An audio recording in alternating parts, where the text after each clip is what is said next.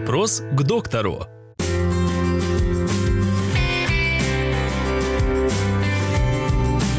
Каковы правила здорового сна?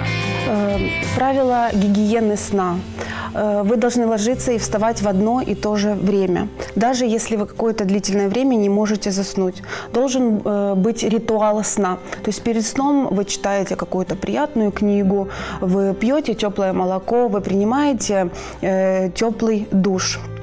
Э, Если вы ни в коем случае нельзя э, долго спать, спать э, больше, чем положено. Всем нам хочется на выходных отдохнуть и поспать больше, но этого делать нельзя, потому что нарушается сон. Также перед сном нельзя смотреть какие-либо раздражающие фильмы, раздражающие программы, входить, лазить в социальных сетях, пить возбуждающие напитки, такие как кофе, чай и другие напитки.